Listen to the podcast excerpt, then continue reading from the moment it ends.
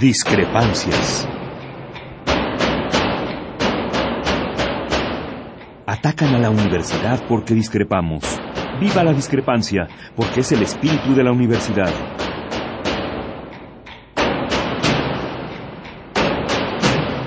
Martes de Discrepancias. Conduce Miguel Ángel Velázquez.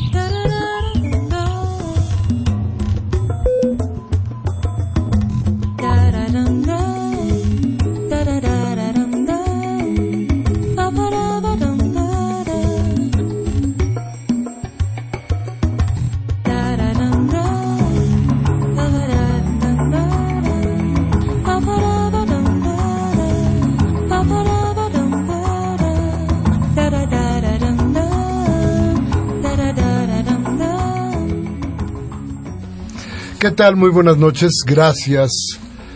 Como siempre, como todos los martes, gracias por estar con nosotros. Gracias por acudir a esta cita aquí en Radio Universidad, en este programa Discrepancias, donde lo que pretendemos es echar a andar nuestra mente, nuestra mente crítica, para no dejar que sucedan cosas tan atroces o cuando menos para que tengamos un buen análisis de lo que sucede en nuestro entorno. Como todos los martes, como este martes, con nosotros Cristi Díaz. ¿Cómo estás, Cristi? Hola, Miguel Ángel. Muy buenas noches a todos. Bienvenidos a Discrepancias, como todos los martes. Y bueno, por más que, que, que se ha querido, por más que se ha tratado, pues nada, que el caso del horror en Guerrero sigue llamando la atención y llamando al asco y al error, al horror. No nada más a nosotros, ¿eh? Fuera de México existe de veras un grito de indignación de parte de todos quienes se enteran de lo sucedido a los estudiantes de Ayotzinapa. ¿Qué pasa? Habría, desde luego, que diseccionar esto que sucedió ahí porque tiene muchísimos, muchísimos tramos que no están bien, muy bien dados a conocer, muy bien analizados. Uno de ellos, sin duda, es la actuación del PRD era de Peña Nieto, el aspecto político. ¿Por qué?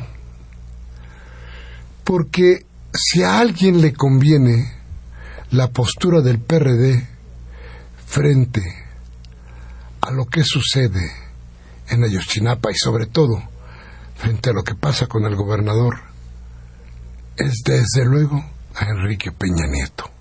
Vamos a hablar de esto, vamos a hablar del por qué se beneficia el PRI, por qué se beneficia Peña Nieto, por qué la postura indigna del PRD o de casi todo el PRD. Vamos a hablar de esto después de ir a nuestro primer corte y regresar con ustedes. ¿De acuerdo, Cristi? De acuerdo, nuestro teléfono en cabina 55 36 89 89. Y el 01 850 52 688 para sus llamadas fuera del Distrito Federal. Gracias.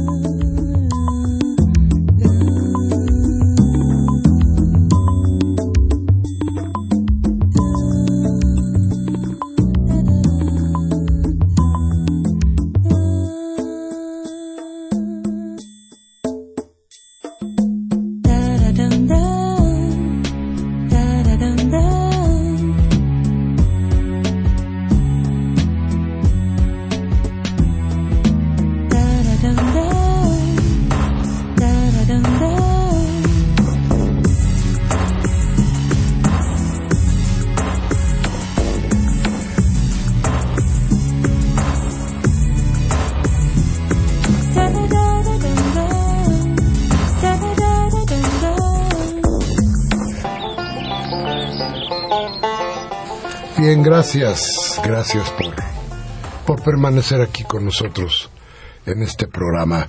Les damos nuestros teléfonos, se los repetimos, 5536-8989. Nada sin costo, 01800 50 52 688. Bien, platicábamos de lo que pasó, de lo que nos pasa, no de lo que pasó. No puede ser en pasado. No, nos está pasando, nos está sucediendo hoy. En todos los momentos de nuestra historia. En todos los momentos de nuestro día. Hay 43 jóvenes desaparecidos. Eso nos afecta, nos afecta a todos y en todo. Por eso le decía a usted que habría que analizar punto por punto qué está pasando. A ver, decíamos, hoy lo que todo el mundo está hablando es de por qué el PRD trata, no obstante las voces internas que le han pedido a la cúpula perredista que haga una recomendación al gobernador para que deje el puesto. Déjeme decir una cosa, la recomendación no quiere decir que se vaya a ir a Aguirre. Puede pedir licencia. No, pero, pero puede mandarlos al carajo. Puede no importarle un soberano cacahuate que el PRD o que el PAN o que todo el mundo diga que se vaya si no tiene ganas de irse. Si no se acuerda lo que él quiere para irse, no se va. No simplemente no se va, a menos de que sean otras cosas legales. Pero bueno, en lo que estamos. ¿Por qué entonces el PRD no hace una recomendación simple? Decir, oye, este, Aguirre, vete. ¿Qué crees? Se acabó el 20, mano, vete. No estás perjudicando como partido, porque está perjudicando terriblemente al PRD. Estás perjudicando a Guerrero, porque se encona cada día más la lucha. Hoy los maestros quemaron por segunda vez la sede del PRD.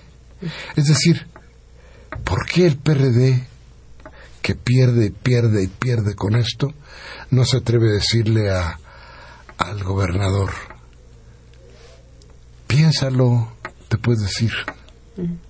¿Por qué después de que fueron a pedir perdón? O este, ¿Por qué? ¿Por qué toda esta farama, este circo? Pero además, Este, ¿por qué se le sigue dando la oportunidad a él de decidir después de que han pasado estas cosas? Bueno, ¿Por, mira, qué, ¿Por qué todavía se habla de darle licencia después de que han pasado estas cosas? acuérdate que tiene,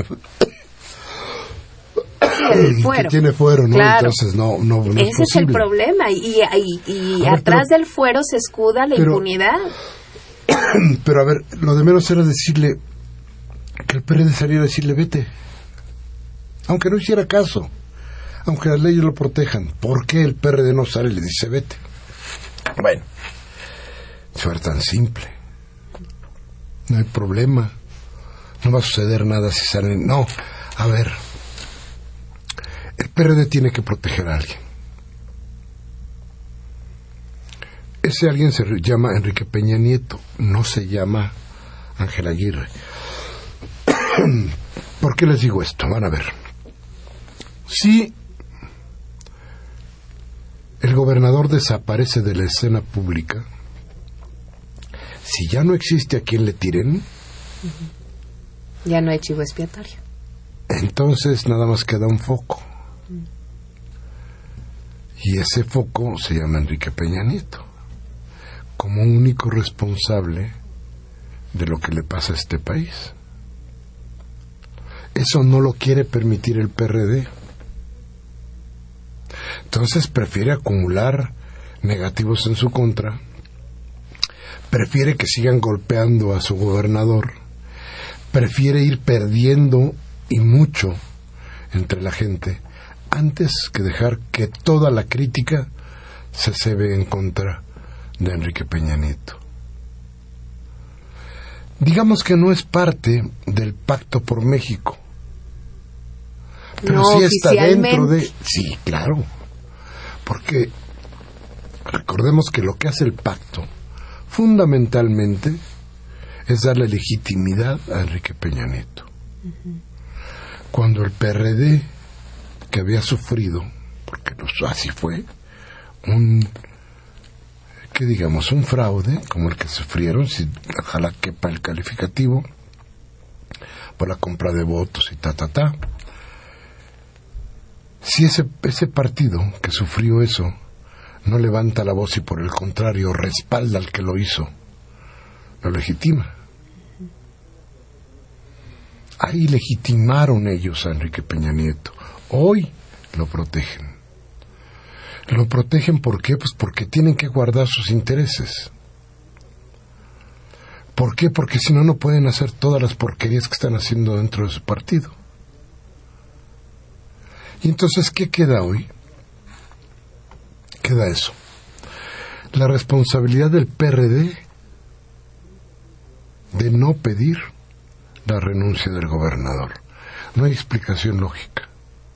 Y por eso se está postergando también. Claro.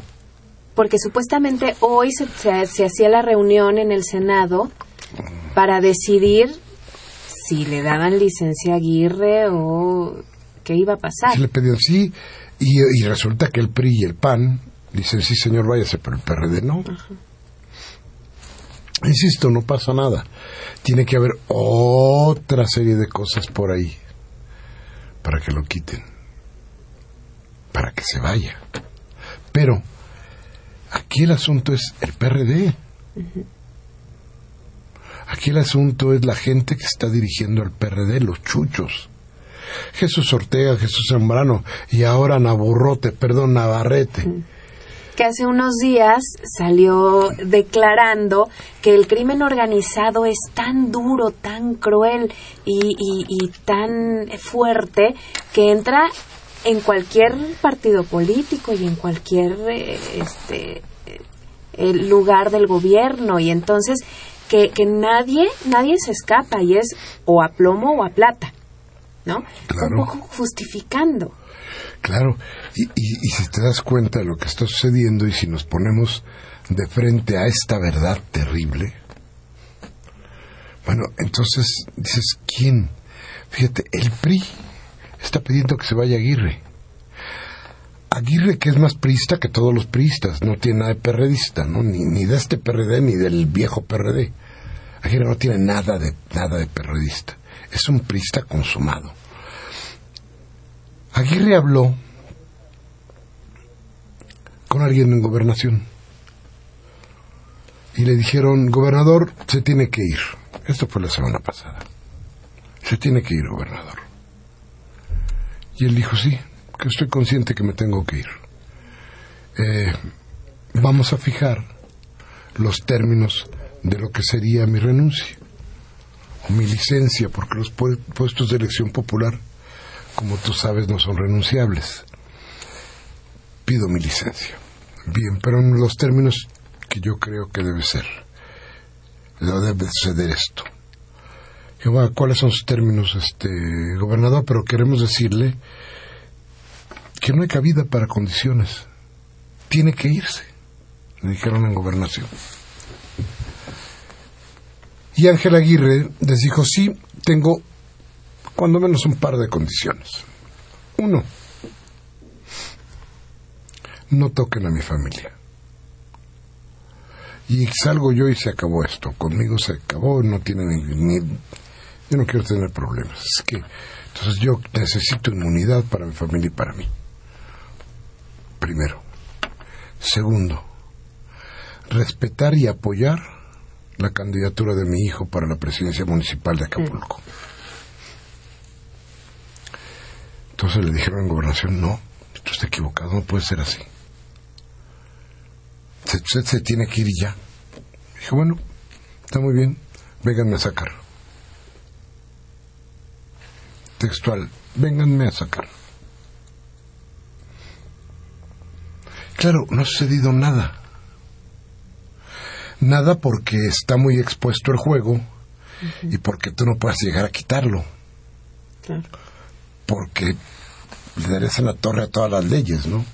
Sin embargo, sin embargo, el PRD podría hacer muchas cosas más. Y no las ha hecho. Yo puedo, yo puedo pensar que todo el PRD en su cúpula se parara frente a lo dentro de la, del Palacio de Gobierno de Guerrero y le dijera al gobernador, vete.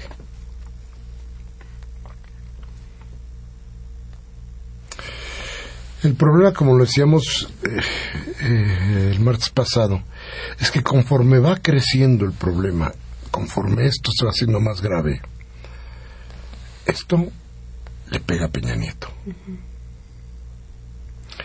El fin de semana, un hashtag que pedía la renuncia de Peña Nieto se volvió ¿cómo se trending, trending topic.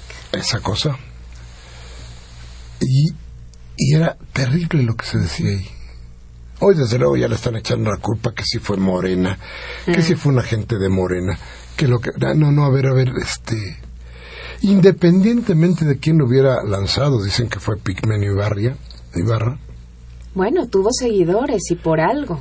La gente respondió. Claro. Fuera de Pigmenio o fuera quien fuera. La gente respondió y respondió muchísimo. Fue llamó la atención de todo el mundo. Entonces, ¿qué está pasando? Bueno, está pasando que lo más grave de todo esto es que fíjense ustedes que el PRD, y esto ya está pasando a niveles de los pinos y ya, ya lo sabe la Secretaría de Gobernación, el PRD ya no le sirve. No es suficiente, claro. El PRD ya no, ya no tiene nada. Entonces, creo que están a punto de cambiarlo por unas por unas nuevas estrategias. Vamos a un corte y regresamos con ustedes. Nuestros teléfonos 55 36 89 89. La sin costo 01 800 50 52 688. Vamos al corte. 了。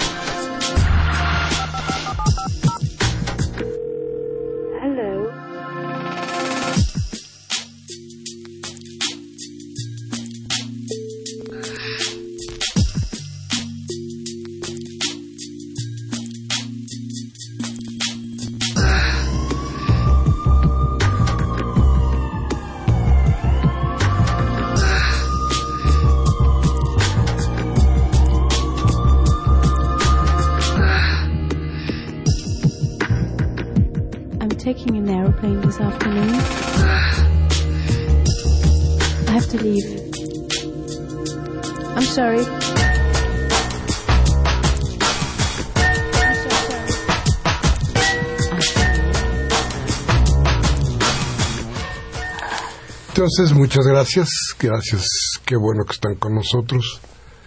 Entonces platicamos qué, estaba, qué había sucedido en todo esto. Y bueno, vaya es terrible porque a final de cuentas, en la reunión que estuvieron los perredistas, ayer si no mal recuerdo, o fin de semana,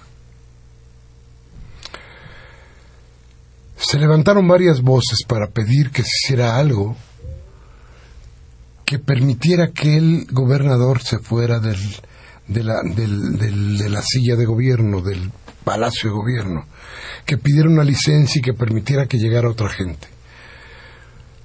Bueno, eso no sucedió, porque los chuchos, que son mayoría dentro del PRD, decidieron que no había que tocar al gobernador. Como si realmente les importara la suerte del gobernador. Sí, están comprando tiempo. A ver, sí, porque a ver, en el momento en que se encuentren los jóvenes, como sea que los encuentren, como sea que suceda, va a venir o va a tener que haber un culpable. Claro. Va tener que haber alguien que tenga que pagar esos platos rotos. No va a ser el, el presidente municipal, que quién sabe si lo encuentran. Y si lo encuentran, quién sabe qué va a pasar con él. No van a ser los diputados locales. No, ni va a ser siquiera este, el aparato de gobierno en general. No va a ser el gobernador. Tiene que ser el gobernador. Porque si no es el gobernador, el culpable se va a llamar Enrique Peña Nieto. Porque no hay nadie más. ¿Qué pasa con la desaparición de poderes de, las que, de la que hablaban los senadores que van a tener esta reunión?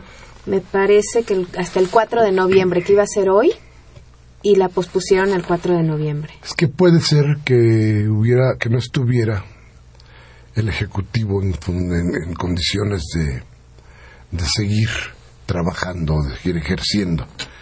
Pero los otros poderes también, el legislativo está perfecto, según ellos, ¿no? Entonces no hay tal desaparición de, poderes. O sea, por eso no pueden tomar esa decisión. Claro, no pero pero no, no es el único camino. Yo creo que hay caminos que se pueden tomar con sin necesidad de violar leyes, pero que pueden presionar al gobernador para que se vaya.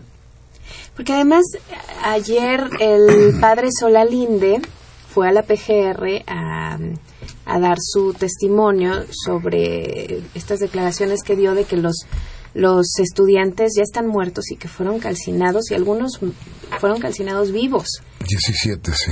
Y, y él dijo que, que se lo contó un testigo presencial, ¿no? Alguien que estuvo ahí y fue a la PGR donde no pudo al aceido donde no pudo rendir su declaración. No lo recibieron. No lo recibieron y que el jueves eh, hará otro Dijeron que la procura laica. Ay, no, bueno. que no lo recibieron. que él no entraba. No creo que haya sido eso. Pero no, pero de verdad, no entiendo por qué no le recibieron su declaración ahí en el aceido. Digo, no estaba el, eh, el representante, el titular del aceido, Rodrigo Archundia, no estaba, pero aun cuando él no esté, bueno, tiene, tiene gente ahí que trabaja y que deben de, estar recibiendo declaraciones y denuncias y demás. Yo no entiendo por qué no, no lo recibieron. Eh, bueno, yo creo que todos estos son juegos de juegos de, de, de del quehacer político y de cómo van tejiendo las mentiras y cómo van tejiendo esta serie de falacias que luego le venden a la gente. A ver, lo que nos dijo Soralinde, lo que dijo Soralinde, lo había dicho el procurador de Guerrero tres días después de que se enteraron, tres días o dos días después de que se enteraron del asunto. Cuando encontraron a los, los cuerpos calcinados, precisamente. Y cuando esto, y cuando habían ya detenido a los policías que supuestamente eran los, los, los culpables. A ver, en ese momento se dijo que había dos policías involucrados, me parece que eran los que estaban haciendo las declaraciones, dos policías y un sicario, que los tres coincidieron en la declaración de que habían llevado hasta el lugar este donde estaban las fosas y ahí habían matado y habían quemado los, a los jóvenes. 17. Ellos cuentan que los bajaron del autobús donde iban bajo las órdenes del hombre de la policía de, de Iguala, los bajaron, los llevaron hasta el lugar donde están las fosas y ahí los ejecutaron. Eso lo dijo el procurador Blanco eh, tres días eh, después de esto. O sea, por ahí del 29 de septiembre, más o menos. Ahora lo vuelve a decir Soralinde. ¿Por qué no hizo caso? ¿Por qué no recibieron a Soralinde? Si ya lo sabían. Que además salió después otra versión, que supuestamente los policías habían dejado a los estudiantes en manos del crimen organizado. O sea, la otra versión fue, no, no los matamos, los dejamos al crimen organizado.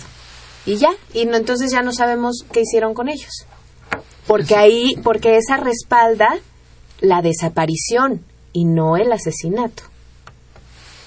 Claro, lo, lo, que te quiero decir es, a ver, ¿qué sucedió ahí? ¿Por qué no reciben a Soralinde? Si ya sabían, ya, ellos están conscientes de que ve la declaración del procurador. ¿Por qué no lo recibieron? Bueno, porque volvemos a lo mismo, quieren ganar el tiempo suficiente para tejer el entramado, para tejer la falacia con la que tienen que enfrentar a la opinión pública. No pueden decir ahorita están muertos. Necesitan tiempo, necesitan que se enfríe todo esto. Que saben qué pasó, estoy seguro que ya lo saben. son, es mucha gente encarcelada, no recuerdo cuántos son, pero son muchos encarcelados. ¿Qué está pasando con ellos? ¿Dónde están? ¿Qué sucede? Vamos, vamos a un corte y vamos a regresar con ustedes de inmediato. Nuestros teléfonos 5536-8989. La sin costo 01800 5052 688. Vamos al corte.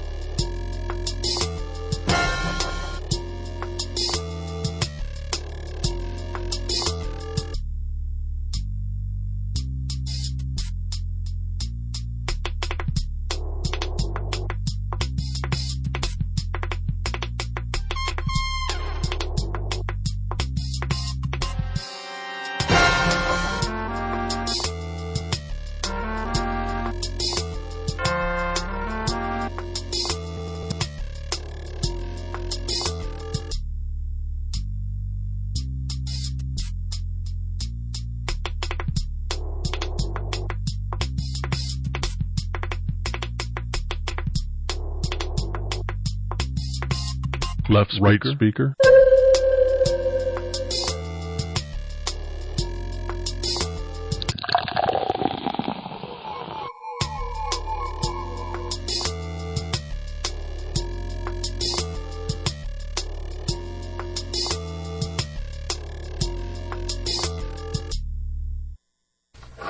Seguimos en discrepancias. Nuestro teléfono 55 36 89 89. La sin costo 01 850 52 688. Estamos platicando sobre el caso Ayotzinapa. Ya casi se cumple un mes, en cinco días se cumple un mes en que 43 normalistas supuestamente desaparecieron y precisamente Miguel Ángel estamos hablando de si desaparecieron o de si las declaraciones de Solalinde y del procurador en su momento son ciertas de que en realidad están muertos y, fueron calcinados. Y qué tanto tiene que ver el, el asunto político también a quién se está a quién se está protegiendo con, con la información dada u omitida. Fíjate, fue, según la información que tenemos aquí, el 5 de octubre de 2014, es decir, hace más de hace 20 días, pues, ¿no? Dice el fiscal general del Estado, Iñaki Blanco Cabrera, informó que policías municipales y sicarios al servicio del grupo delictivo Guerreros Unidos actuaron en contubernio para detener y ejecutar a 17 normalistas de Ayotzinapa, quienes fueron calcinados y enterrados en el punto donde ayer fueron localizadas las fosas clandestinas de Iguala. Esto es lo mismo que dice Solalinde. Lo mismito. ¿Pero qué, en qué se apoya el procurador? Dice, el director de la Policía Municipal de Iguala, Francisco Valladares Salgado, señalado por Blanco Cabrera como responsable de la masacre de normalistas, fue detenido el sábado 27 de septiembre junto a otros elementos de la corporación, pero las mismas autoridades ministeriales de Guerrero lo liberaron. Si lo tenían ahí y lo echaron a la calle, ¿Por qué? Pues porque ahí estaba parte del asunto que tendría que haberse dado. ¿Quién lo liberó? No lo sabemos, ¿eh? Bueno, dice, esto fue una conferencia que dio en Acapulco Blanco Cabrera, el procurador, y dice que en el asesinato de los normalistas él ya daba por hecho el asesinato. Participaron policías municipales de Iguala vinculados a la delincuencia y sicarios al servicio del grupo este de Guerreros Unidos. Eh, y dijo que habían sido exhumados 28 cuerpos, de los que 17 parecían ser de los jóvenes de Ayotzinapa. Y, vas a ver, dice que eh, el que el punto donde estaban las fosas eh, se llama o está, está identificado por un hombre que se llama Salomón Pineda Villa, alias el Molón, quien parece que es el que dirige el grupo de los Guerreros Unidos y que es cuñado del alcalde perredista que está en fuga, José Luis Abarca Velázquez. El fiscal afirmó que 17 normalistas fueron detenidos y ejecutados por policías municipales y sicarios durante los hechos del 27 de septiembre.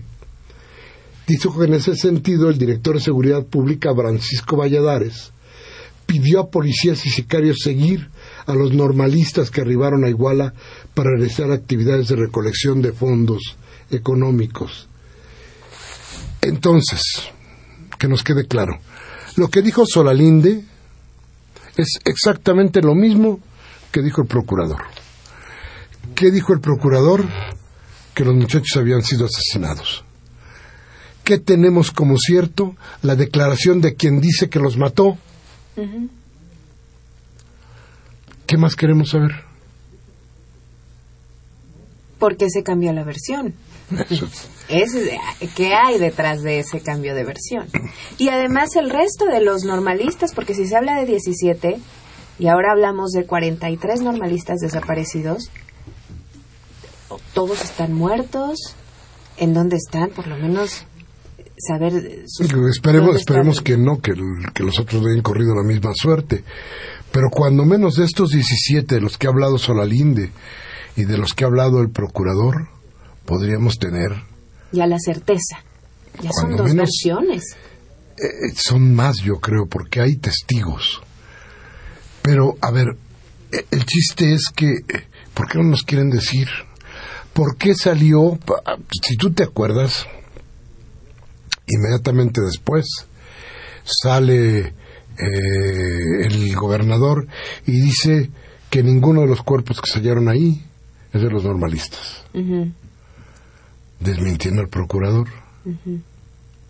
Y luego sale el procurador general de justicia de este país y dice que no es cierto lo que dice el gobernador, pero tampoco dice que es cierto lo que dice el procurador. Que además estaban respaldando con el asunto de que el análisis en criminalística y el análisis de la, necropsia y todos esos análisis que les hacen a los cuerpos se tardan entre dos semanas y un mes más o menos, ¿no? Entonces habían dicho, después de los estudios que les hagamos, podremos confirmar si, son o no. Y fíjate que para que vean que sí hay gobernador y que sí hay orden en, en Guerrero, pues los eh, argentinos que venían a realizar su trabajo no los dejaron entrar para que vean que si hay orden y si hay ley y no, no entraron y no pudieron. Y no van a poder. ¿Por qué no los dejaron entrar? ¿O qué muertos les quieren presentar para que, para que los cuates tengan que decir no, no son ellos? ¿Qué juego están jugando? Esa es parte de toda la indignación, es parte de, de esta grosera intriga que nos han metido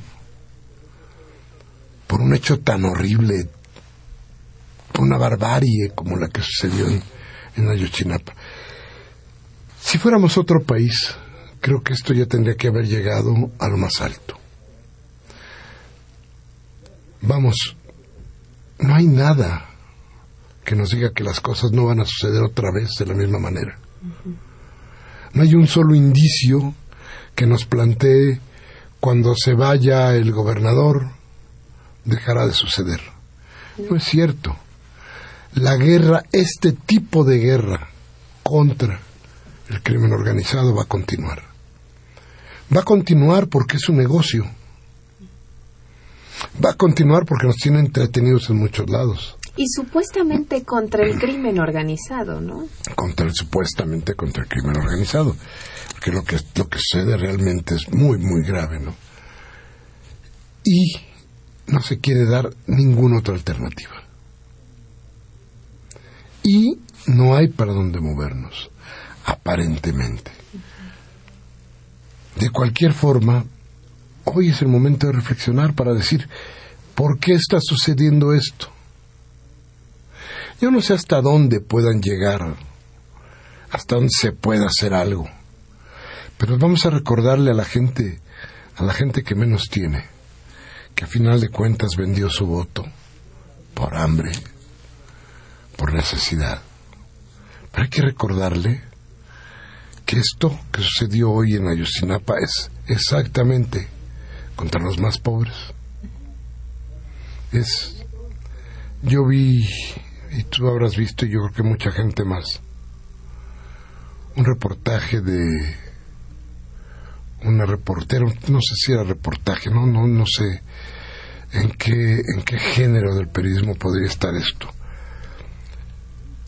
Pero el periódico Reforma decidió que era la principal. Y entonces planteaba cómo vivían los jóvenes normalistas de Ayotzinapa. Decía, ¿cómo es posible que vivan esos como animales, no? Mira nada más qué es esto, ¿no? ¿Qué porquería hay aquí? Nunca dijeron que no había presupuesto para Ayotzinapa. Nunca dijeron que nadie ayuda a esos jóvenes, que esos jóvenes van a estudiar como sea, de la manera que sea, que lo único que quieren y requieren es terminar sus estudios, que lo único que necesita este país es educación. Y que ellos han luchado por una educación eh, pública, además, por una educación gratuita. Claro, claro. Y el periódico Reforma nos los hace ver casi como animales. No sé qué pasa exactamente con, con los medios, no sé qué sucede en general con el país, pero yo tengo muchos, muchos años ejerciendo esta profesión. Nunca, nunca vi tal control, nunca vi tanto silencio, nunca vi tanta complicidad. En fin, vamos un corte más y regresamos con ustedes dentro de un momento. 55368989. Lada sin costo 01800 5052 688. Hay una bolsa con pan ahí. Después tráemela porque no me voy a olvidar. Antes de servir le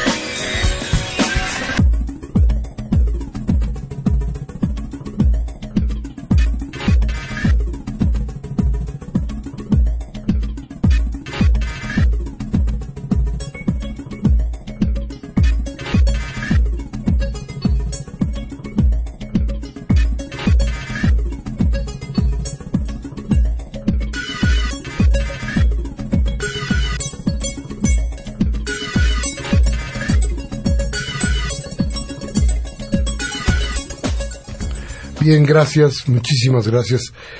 Mire, yo creo que vamos a tener que hacer Si ustedes están de acuerdo, desde luego. Eh, varias, varios análisis sobre esto.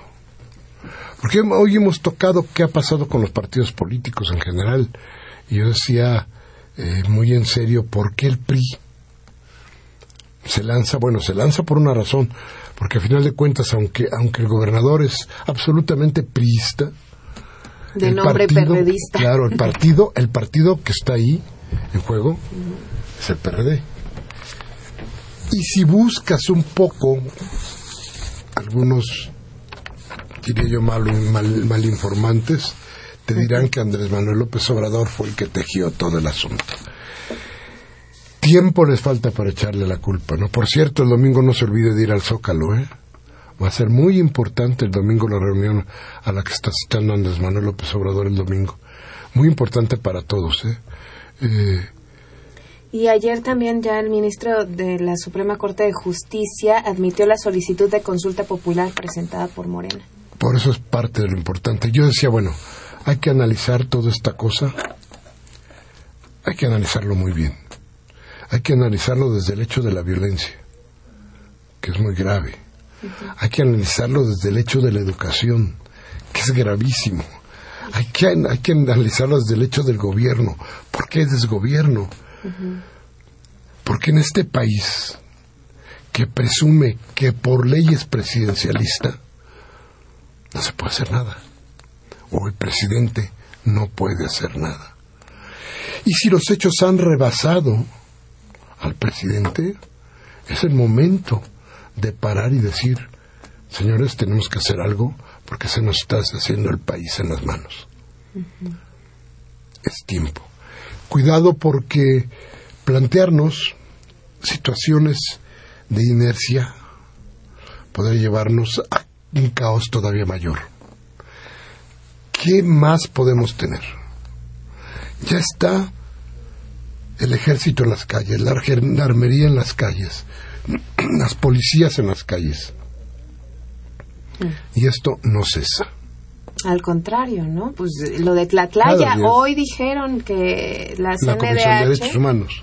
dijo que sí, que hubo, que hubo, este, ahí faltan los derechos humanos porque que sí mataron a civiles, así. 18 soldados masacraron a la, a la- y como decíamos la vez pasada, jóvenes. Jóvenes otra vez. Entonces, a ver, ¿qué sucede? Que está confirmadísimo, como estaba con desde Calderón, está confirmadísimo. No sirve esta guerra para aplacar al crimen. No es esta guerra la que tiene que darse. A menos que estemos todos, todos, todos, todos de acuerdo en que este horror que estamos viendo hoy, que estamos sintiendo hoy, no sea más que una parte más de los horrores que nos quedan por ver. No sé si tengamos paciencia, estómago y vida para verlo, porque esto es terrible, ¿no? Es terrible y es y esto es un México del que ya estamos pasando, pero que y los que vienen ¿Qué estamos prometiendo? ¿Más horror? Cuidado, eso es lo preocupante. Por eso yo digo tendremos que analizar Ayotzinapa desde muchos puntos de vista. ¿Por qué? Pues porque estos jóvenes, estos jóvenes que ya nos presentó Reforma como lo peor de lo peor, estos jóvenes tenían que subsistir. ¿Qué estaban haciendo en Iguala? Pidiendo dinero para subs- subsistir, pidiendo dinero para venir a apoyar otra marcha de jóvenes que estaban inconformes por lo que está pasando aquí en el Distrito Federal. Entonces, no, no son lo peor. No, son el resultado de una política hegemónica neoliberal que, que en 30 años le ha ido pegando a este país hasta dejarlo como está. Casi deshecho. Casi deshecho. Y que este terror tiene un porqué. Y habrá que analizar cuál es ese porqué para entender en lo que estamos. No es casualidad que, que se genere esta supuesta guerra contra el crimen organizado. No, es que no. casualidad que se criminalice a muchachos que que luchan por, por la educación pública y que además hacen servicios comunitarios, ayudan en el campo. Cuando fueron los huracanes, también en Guerrero, ellos fueron a ayudar a las familias, a personas que, que no sabían, que estaban inundados hasta el tope y no sabían ni nadar.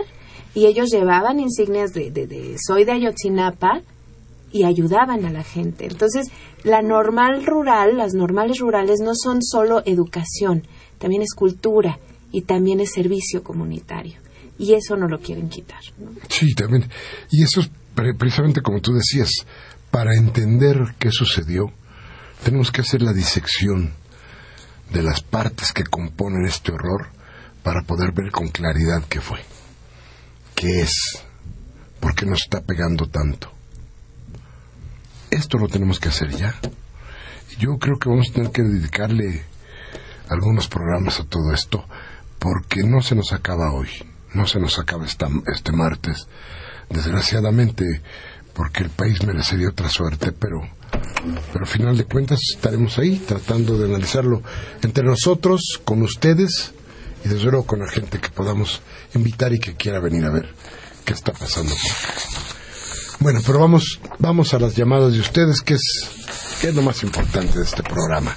Abel Guerrero de Venustiano Carranza eh, dice, en México el terrorismo de Estado cuenta con la complicidad de la prensa asalariada que se ha acomodado alegremente.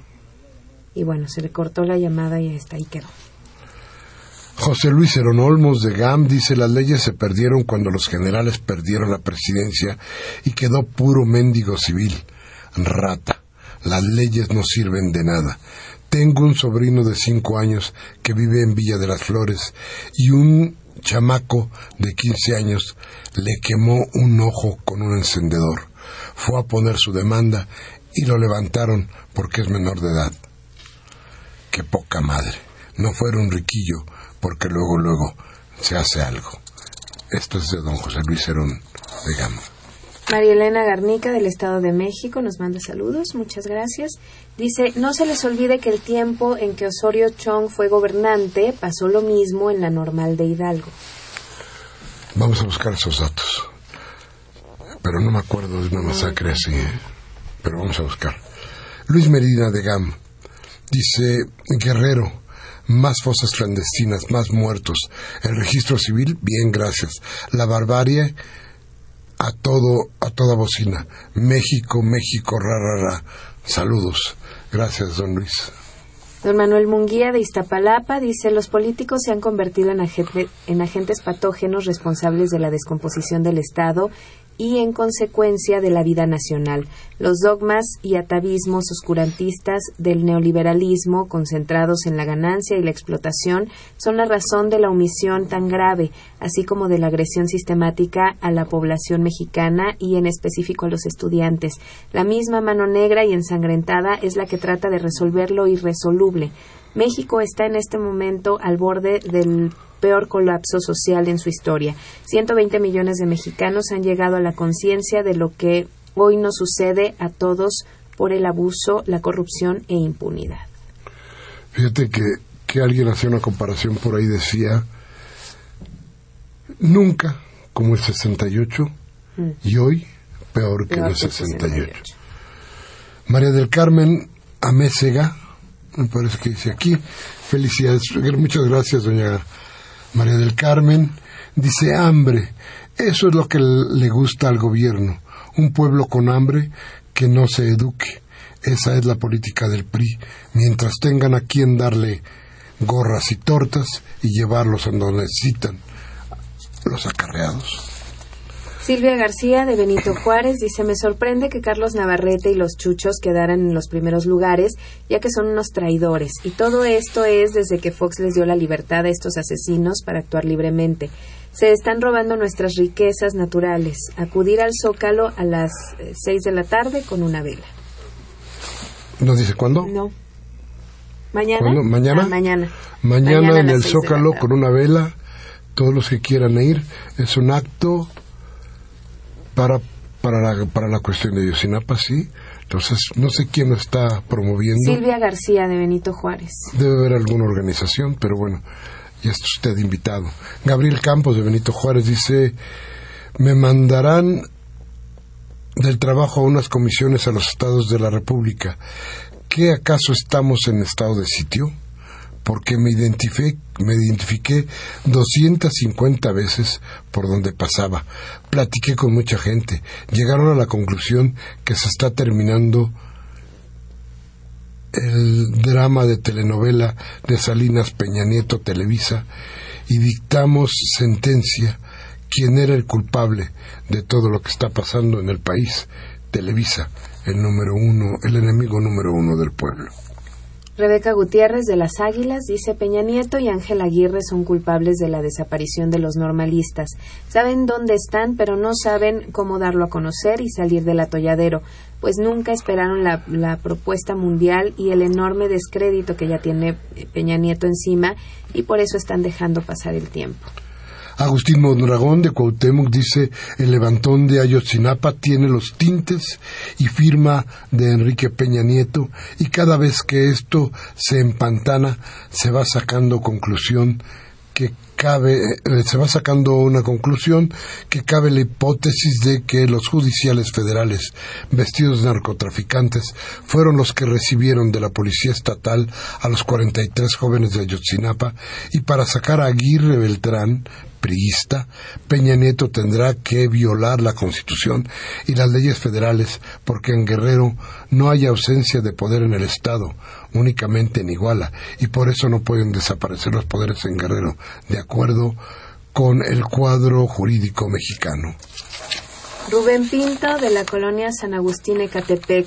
Las autoridades federales en el caso Guerrero se están portando mandilonas con Ángel Aguirre y a la vez ineptas al no encontrar a los estudiantes normalistas. Francisco Javier González de Coajimalpa dice Peña Nieto mandará un comisionado para echarle tierra al asunto y qué otra acción sería mandar a la tuta para que encuentre al alcalde prófugo. Mm. Everardo López de Coyoacán dice don Miguel Ángel, la única propuesta sensata que en su momento hizo el Partido Verde fue cuando sugirió que a los polisarios y militares y expolisarios y exmilitares que cometieran delitos graves contra la población civil se les aplicara la pena capital. Sin embargo, los generalotes y comandantes pusieron el grito en el cielo, entonces pudieron más las presiones que la razón. La consecuencia es que hasta la fecha no puede ser abatido el sicariate. Es un problema que... Híjole, yo no sé si la pena capital, seguimos involucrados con la violencia, o sea, es, es matar con base en qué y con derecho de qué. Yo creo que necesitaríamos apostar más por la prevención. Por la civilización, mira, la idea sería, a ver, ¿y si podemos dar educación? Claro. Te vuelves más sensible, entonces no puedes matar. Es decir, mientras más salvaje, menos te importa la, la vida del otro. Entonces, si te educas, tendrás muchas más armas para poder conversar, para poder entender, para poder saber. Entonces no matas con facilidad. Si tienes salud, no vas a robarle a nadie la vida para que te dé salud a ti. Si tienes techo, no tienes por qué ir a asaltar a nadie para que te dé tu su techo.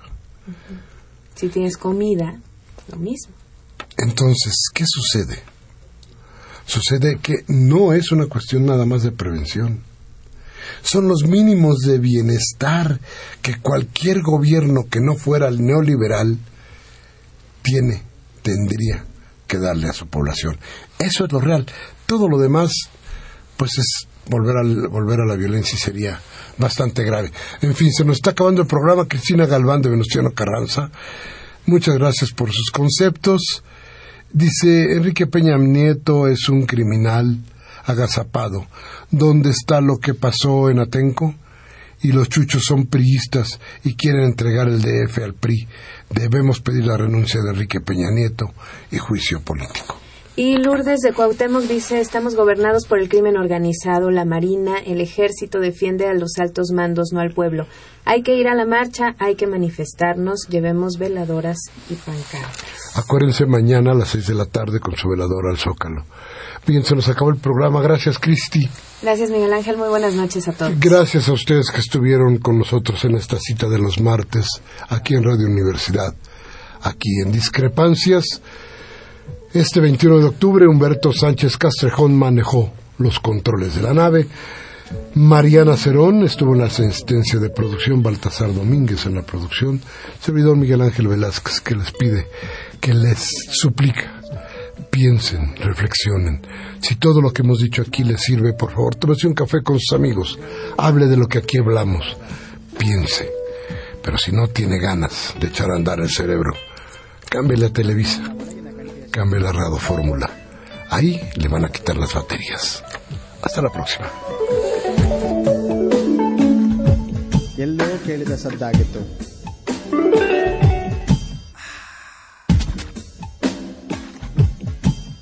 ಆದರೆ ಎಂಟು ದಿನಗಳಾಗಿದೆ ಆದ್ದರಿಂದ